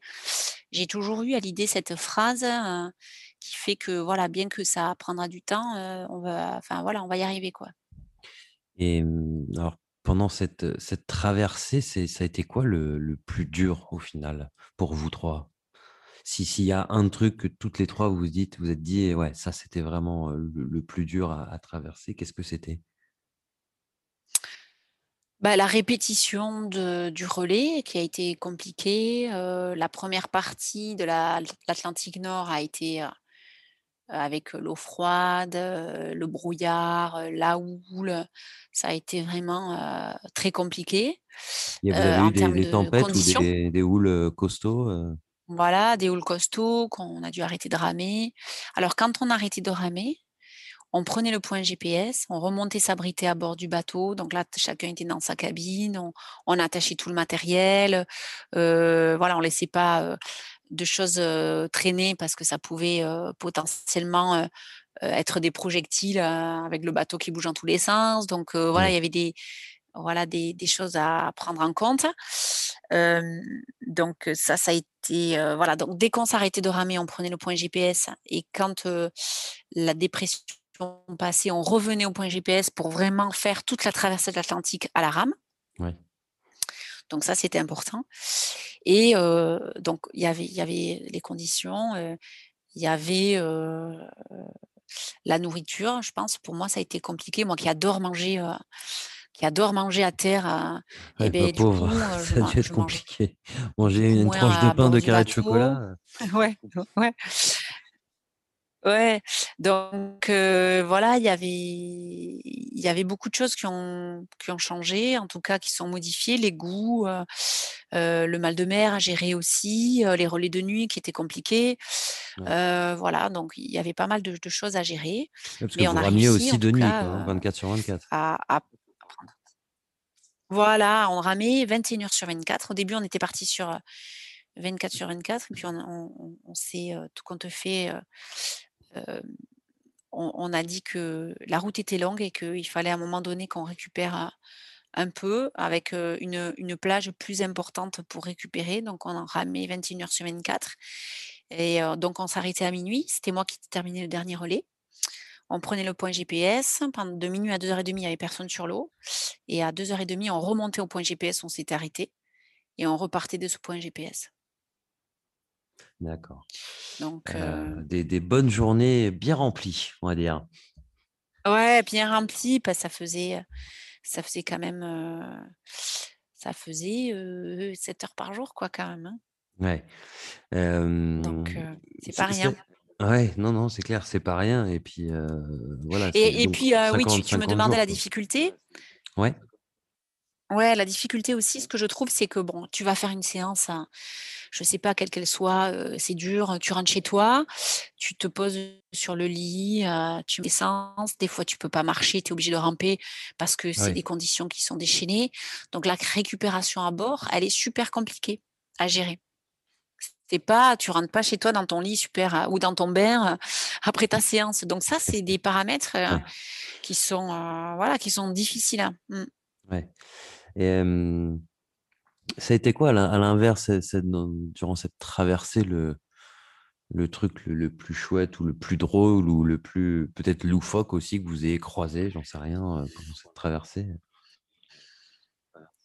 Heu, bon, il y a eu des y a eu des des situations qui ont été drôles. Je me rappelle, on avait croisé on a croisé deux deux bateaux sur toute la traversée et on a croisé un cargo grec et heu, bon, bien sûr, c'était l'animation de la voilà, même de la semaine, j'ai envie de dire, parce qu'il y a tellement voilà et on on prend contact avec le cargo grec et puis le cargo grec, hem, donc c'est Yves Parlier qui prend contact avec lui en parlant anglais.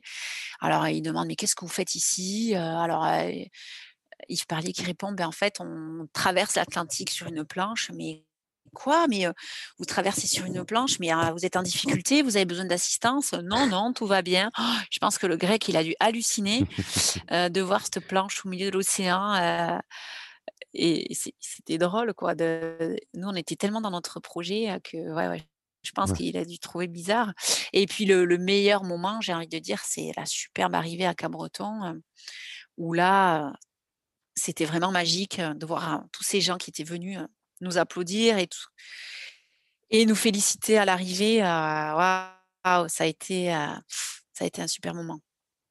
J'imagine.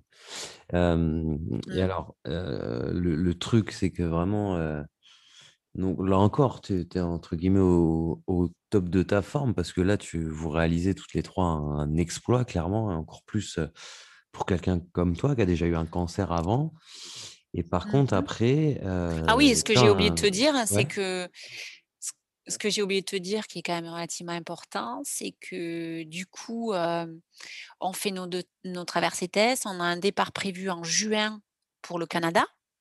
Ouais. Donc juin, donc les rameuses, on part, de France. On a le bateau de Martinique, heu, qu'on a trouvé, un bateau de location où on a envoyé un container, le bateau est chargé et il est convoyé jusqu'au au Canada et on décide de tous retrouver début juin au Canada et en fait, début avril, on me diagnostique un deuxième cancer du sein Ouais. de l'autre côté et et en fait, et là, je me dis juste au moment où justement je vais atteindre la concrétisation de cette traversée qui nous a pris 2 ans, 2 ans et demi, 3 ans et là, je me dis: «C'est pas possible» et donc on se réunit avec l'équipe médicale et je dis: «Je moi, je veux partir, je veux pas reporter».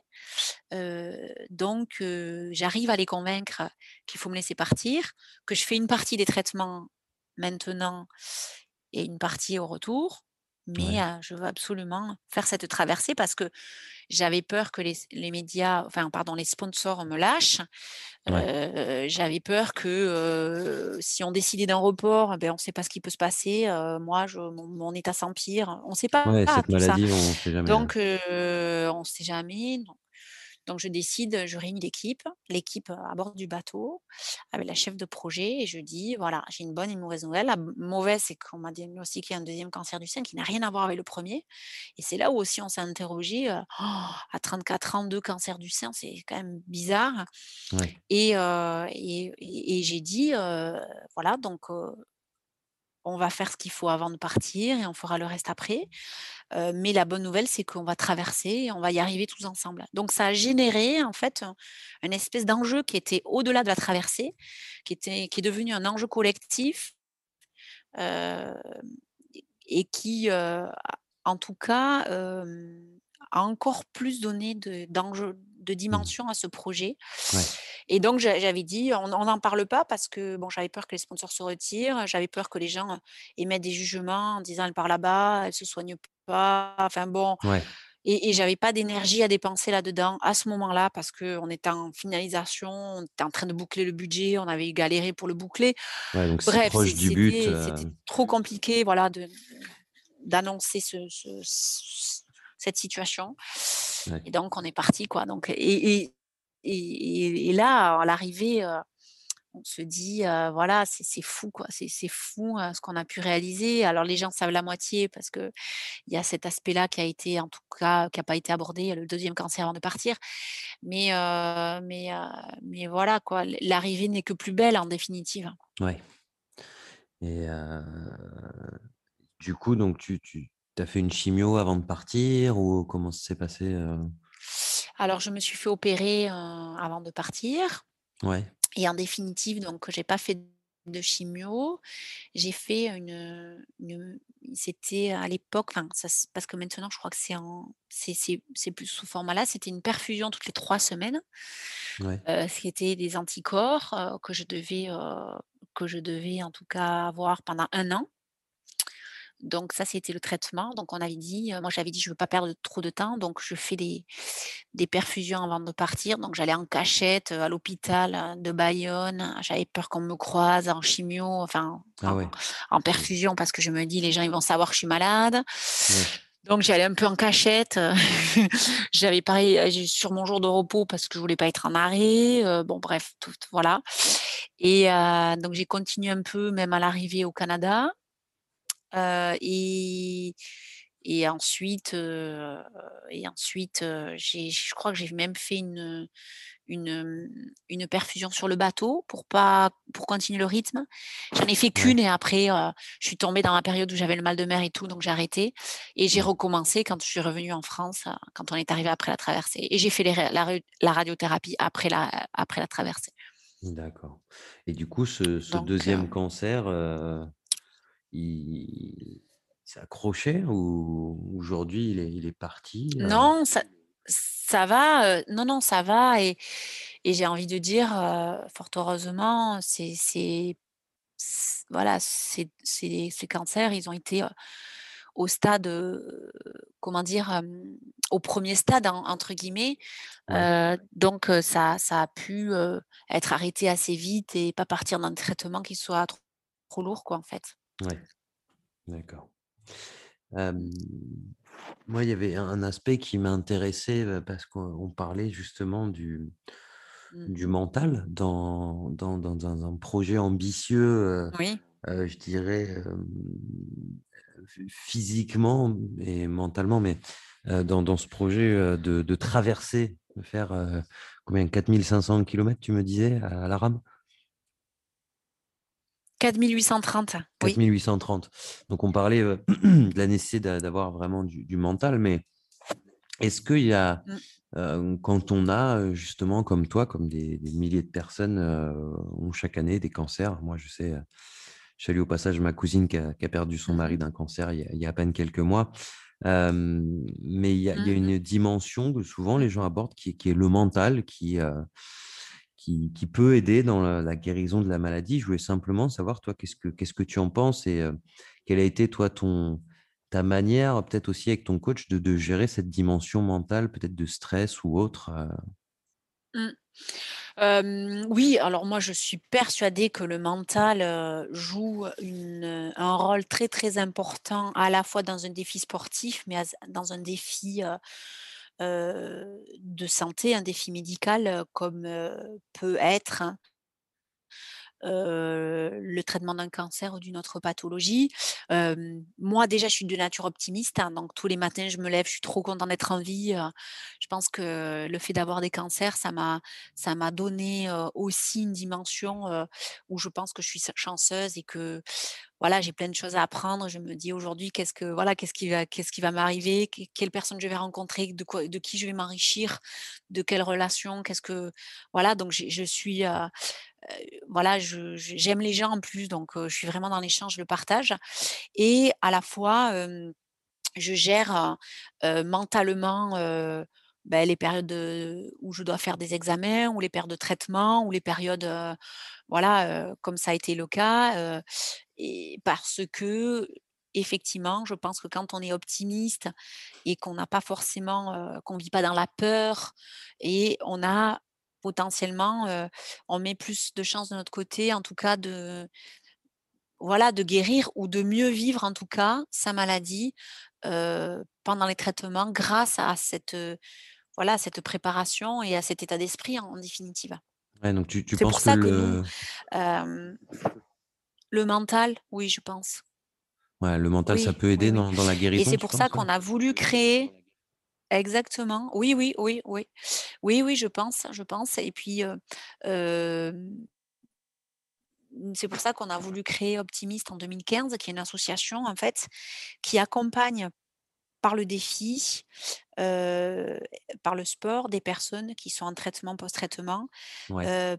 parce que, du coup, ça leur permet, comme moi je l'ai vécu, en fait, on a on a transposé mon expérience personnelle, on l'a on l'a déclinée, heu, voilà, pour le grand public, heu, mais heu, quand on les accompagne, ces personnes-là, on accompagne aussi le le le le mental, en fait. On ne Ouais. fait pas que les accompagner dans leurs défis sportifs.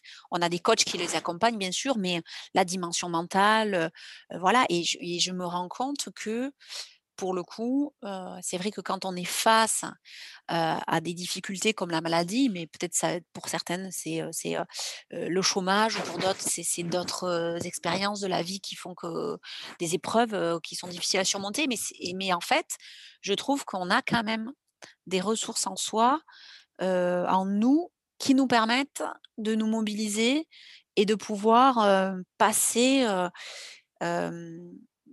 le moins mal possible ces, ces, ces épreuves-là, quoi et je pense que les gens, tant qu'ils n'ont pas été confrontés à des épreuves, de grandes envergures, ils ont pas forcément, ils se disent pas: «Ah ben moi j'ai toutes les ressources», mais je moi je crois que les gens ont les ressources en eux, ça c'est sûr. Et je pense qu'il faut qu'on arrive à se faire confiance, à avancer, et et et voilà et à se préparer mentalement. C'est ça, vous essayez de de d'aider les gens à avoir confiance en eux, de croire en eux, c'est ça aussi le but de Optimiste? Oui, oui, oui, le but d'Optimiste, c'est ça, c'est de croire en eux. Nous, en tout cas, on croit en eux, quel que soit leur état de santé, on est on on sait on pense qu'ils vont arriver à faire un défi. Ça permet de renforcer l'estime de soi, heu, ça permet d'être dans le dans dans la réussite, dans quelque chose de positif, alors que quand on est dans les traitements, on est dans l'incertitude, on est dans dans le stress, heu, donc donc voilà, ça ça contrebalance en fait, heu, si vous voulez, le parcours thérapeutique qu'on peut avoir quand on est dans dans ce parcours de dans un parcours de soins. D'accord, OK. Ah, c'est super. D'ailleurs, optimiste, on mettra le lien, mais donc ça s'écrit hope comme l'espoir, en anglais, team. T-E-A-M comme une équipe Oui, East, heu, voilà, E-A-S-T, heu, comme l'Est, équipe. en anglais. Mmh, ouais, donc n'hésitez pas à aller voir leur site parce que vous vous faites des exactement. Le soleil se lève à l'Est, c'est un renouveau. ouais. Mmh, Non, vous faites des trucs mmh. super pour aussi Ouais, pour ouais, les entreprises, là, sur l'accompagnement de personnes, pour les les salariés, aussi, oui, heu, malades, exactement. enfin, votre champ d'intervention, est vraiment fait. très large. Ouais. Il est très large et c'est vrai qu'on est une équipe, notre mot d'ordre, c'est voilà, c'est d'être optimiste et ça correspond tout à fait à notre état d'esprit, aux gens qui nous rejoignent, qui vivent, cet optimisme, voilà, cette cette communauté en tout cas de gens qui ont qui sont face confrontés à la maladie et on accueille même des familles, hein, parce que des fois, c'est des choses aussi qui se partagent entre, une femme et un homme, entre un mari et et son épouse, entre des parents et des enfants, des enfants des parents. Enfin bon, voilà, nous, on est dans cette dimension-là et on a envie de voilà, de dire: «On va y arriver tous ensemble» et et voilà, c'est qu'une épreuve. hein. C'est la maladie, c'est qu'une épreuve. Bon, super. Bah, alors, tu es aussi en engagé dans d'autres, actions, dans d'autres, hem, associations comme le la Ligue contre le cancer ou encore du Flocon à la vague. On on malheureusement, bon, Mmh. on manque de temps pour, pour pour aborder toutes, ces ces facettes. En tout cas, voilà, tu tu, enfin, on mettra ton profil, heu, on mettra le lien vers ton profil aussi, heu, sur ce podcast pour ceux qui Oui. qui veulent en savoir un petit peu plus sur, sur ton profil. Hem, moi, il y avait une question avant, Mmh avant qu'on aille, chercher nos enfants à l'école. Une question que j'aimerais qu'on aborde, c'est, la la la question de, mmh, de de du conseil. C'est-à-dire, ouais, si, si tu avais un conseil à donner aux aux gens qui sont face à un un challenge, un challenge de vie, que ce soit, avoir envie de traverser, l'Atlantique à la rame dans des eaux glacées Mmh ou, le de battre de se se battre contre une maladie, est-ce que tu aurais un un un conseil, de de toi, après ce que tu as vécu, Mmh. à partager à ces personnes qui sont face à une, une Mmh. épreuve, une épreuve costaud qui les attend?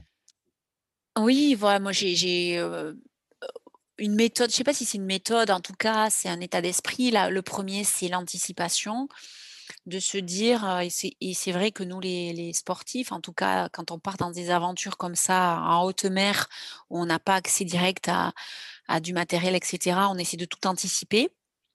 Heu, l'anticipation et l'organisation, en tout cas, permet de diminuer le stress Ouais, Heu, c'est-à-dire que, pour le coup, quand on prépare quand je prépare une expé, je vais mettre je vais lister tout ce qui peut me faire peur dans cette expédition. Bah, les requins, les le le tomber malade avant et cetera et cetera. Donc je vais faire le listing et je vais essayer de trouver des réponses avant que ça arrive. Ça n'arrivera peut-être pas, mais en tout cas, si ça arrive, j'ai déjà les réponses. Donc l'anticipation, je pense que c'est hyper important, dans la maladie parce que aussi, ça nous maladie? évite d'être toujours dans l'attente Dans la oui, voilà. Moi alors, par exemple, concrètement dans la maladie, quand je vais faire mes examens, je suis dans la salle d'attente et je sais que, à l'issue de l'examen, il y a plusieurs possibilités. Beh, possibilité 1, heu heu, c'est, heu, beh, tout va bien, je reviens dans 6 mois. Possibilité 2, c'est on détecte quelque chose qui est pas normal, donc il faut confirmer le diagnostic par un examen différent. Partie 3, beh, l'examen confirme, hypothèse 3, l'examen confirme ce qu'on avait vu à l'image, donc voilà. Est-ce que, heu, il va y avoir d'abord une opération ou pas ou après? Des traitements, s'il y a des traitements, comment je fais? Donc tout ça, ça mentalement, je le prévois, je l'imagine. En tout cas, ça fait partie de ce qui peut arriver. Je le je je le je l'imagine mentalement et du coup, ça me permet de dire: «OK, s'il y a ça comme ça, ça je le ferai comme ça. Si je fais la chimiothérapie, je vais la faire comme ça» et cetera et donc ça me permet en amont, d'avoir déjà toutes les solutions à mes problèmes et que quand Mmh. ils arrivent, en fait, j'ai déjà, réfléchi et anticipé sur, les potentiels problèmes qui arrivent. Donc ça, c'est le premier point, l'anticipation. Le 2, c'est, c'est, souvent, des défis personnels, mais je pense que c'est important d'être bien accompagné, par des gens qui sont compétents. Chacun a des compétences différentes, mais qui peuvent vous accompagner dans votre challenge professionnel ou sportif ou face à la maladie. Donc avoir une bonne communication aussi avec ces personnes qui vous entourent. Ça, c'est important aussi, hein, parce que souvent on parle des rameuses pour notre expédition, mais il y a il y a beaucoup de personnes qui ont été autour de de ces de cette réussite et de cet exploit. Donc ça, Mmh. c'est, important. Quelque chose qui, moi, me permet aussi de bah, d'affronter, tout ça, c'est l'adaptation. Hem, moi, je suis, heu, persuadée que c'est pas les meilleures, heu, personnes, en tout cas qui arrivent à aller le plus loin, c'est celles qui arrivent à qui arrivent à s'adapter, en fonction, beh, voilà, on vit dans une voilà, en crise en période de crise, il y a des adaptations à apporter, donc voilà, il faut il faut s'adapter, heu, faut pas rester dans nos croyances et il faut toujours, avec beaucoup d'humilité, prendre beaucoup toutes les informations pour aller de l'avant et s'adapter à la situation. Et puis le dernier point, je pense que c'est la résilience, hein. C'est-à-dire que chaque, épreuve de la vie est en fait une chance, une opportunité pour s'enrichir, avancer, aller de l'avant et continuer l'aventure, quoi. Donc, moi, je suis vraiment, en tout cas, dans la résilience et c'est ce qui me permet, pour moi, avoir eu des cancers, parce que là, je suis à 4 cancers, donc Ah, j'ai un bon total? palmarès, hein, quand même. Oui, oui, oui, oui, oui, 4 donc, et donc, c'est mais tout ça, ça m'a apporté beaucoup de de de choses. Je sais pas, par exemple, si j'avais pas eu ce premier cancer, est-ce que j'aurais voulu traverser l'Atlantique? Je suis pas sûre. Ouais, donc tout ça, ça m'apporte énormément de de, bah, voilà, de richesse, hein, de ça me permet de me prouver à moi-même que je peux surmonter, de grandes situations difficiles. Bon, voilà, je le prends comme une opportunité, en tout cas. Donc donc anticipation, communication, adaptation, résilience. Voilà les mots, super. les les en tout cas les la méthode La méthode testée et Barnex. approuvée. La méthode Barnex. Il va falloir que tu que tu déposes un brevet, hein. Moi, je vais te piquer ta méthode, hein. Oui, c'est clair. Non, super. Non, Exactement. mais c'est très clair et facile à comprendre effectivement, heu. Après, heu, ouais, à à, À mettre en à pratique, hein, mettre en voilà. pratique, ça doit Oui. être ça va être peut-être plus difficile, c'est sûr, mais en tout cas, heu, merci d'avoir partagé ce ce conseil et mmh, moi, je je voulais simplement finir pour pour rappeler, c'est au sujet, voilà, des des conférences que tu fais. Oui. C'est peut-être rappeler aussi à nos auditeurs, si voilà, dans votre entreprise, vous vous souhaitez, que que Stéphanie intervienne, c'est que tu nous fasses un petit rappel des thématiques que tu as l'habitude d'aborder justement, en conférence. Oui, alors la conférence en plus, c'est très interactif et c'est aussi je m'appuie sur, les traversées qu'on a pu effectuer parce qu'après l'Atlantique Nord, on a fait le Cap Horn, on n'a pas parlé, mais ça a été une expédition très compliquée, le Cap Horn, avec l'armée chilienne en charge du Cap Horn qui a été très compliqué à gérer. Donc tout ça, en fait, a mais il y a plein de choses qu'on a qui ressortent en définitive de ces expéditions et donc en fonction des thèmes qu'on qu'on a envie d'aborder ensemble, moi je raconte un peu cette traversée avec toutes les péripéties, heu, qu'on a pu, heu, sur lesquelles on a pu être confrontés. Et en fait je m'adapte et en tout cas, heu, je je porte mon attention sur les points qui veulent être évoqués avec, avec les entreprises et moi je livre comment on a pu se sortir de difficultés ou comment on a on est arrivé à, par exemple, à communiquer, sur un bateau où on n'arrête pas de se croiser. Voilà, il y a plein de choses qu'on a mis en place et qui peuvent être transposées, au monde de l'entreprise et qui sont très intéressants à aborder ensemble parce que, voilà, moi j'ai peut-être, été confrontée à des choses, beh, voilà, de la motivation, on en parlait tout à l'heure, comment on fait, pour se motiver, aller tous les jours au travail. Il y a des il y a des choses qui sont très importantes et et on peut en tout cas les partager, et voilà, ça donne aussi un côté, aventure qui voilà, qui permet d'imager aussi, tout ce qu'on tout ce qu'on a pu faire et et d et de revenir à à toutes les contraintes auxquelles on peut être confronté, aussi bien dans l'expédition que dans le monde de l'entreprise. Donc D'accord. donc voilà, en général, c'est assez assez assez attractif. Super. Bah, écoute, on on va en rester là. Merci beaucoup Stéphanie de nous avoir accordé un petit peu de ton temps. Oui, merci Donc Mathieu. bah, de Ouais, rien et fait. hem, je Je suis ravie en tout cas. beh, moi aussi, c'était un honneur et et je pense que tu es un un bel exemple de de résilience, notamment pour, heu, pour beaucoup, heu, pour beaucoup de personnes. Donc si vous voulez en savoir plus sur le le profil de Stéphanie, n'hésitez pas à aller voir son profil, heu, qui va être en lien et puis, beh, si vous êtes encore là, c'est que le ce podcast vous a plu, donc n'hésitez pas à le partager, à le liker. Ça nous aidera, bah, à continuer de de mettre en avant des profils inspirants comme celui de Stéphanie. Donc voilà, merci Stéphanie et puis, bah, à bientôt pour de nouvelles aventures. Merci beaucoup à toute l'équipe.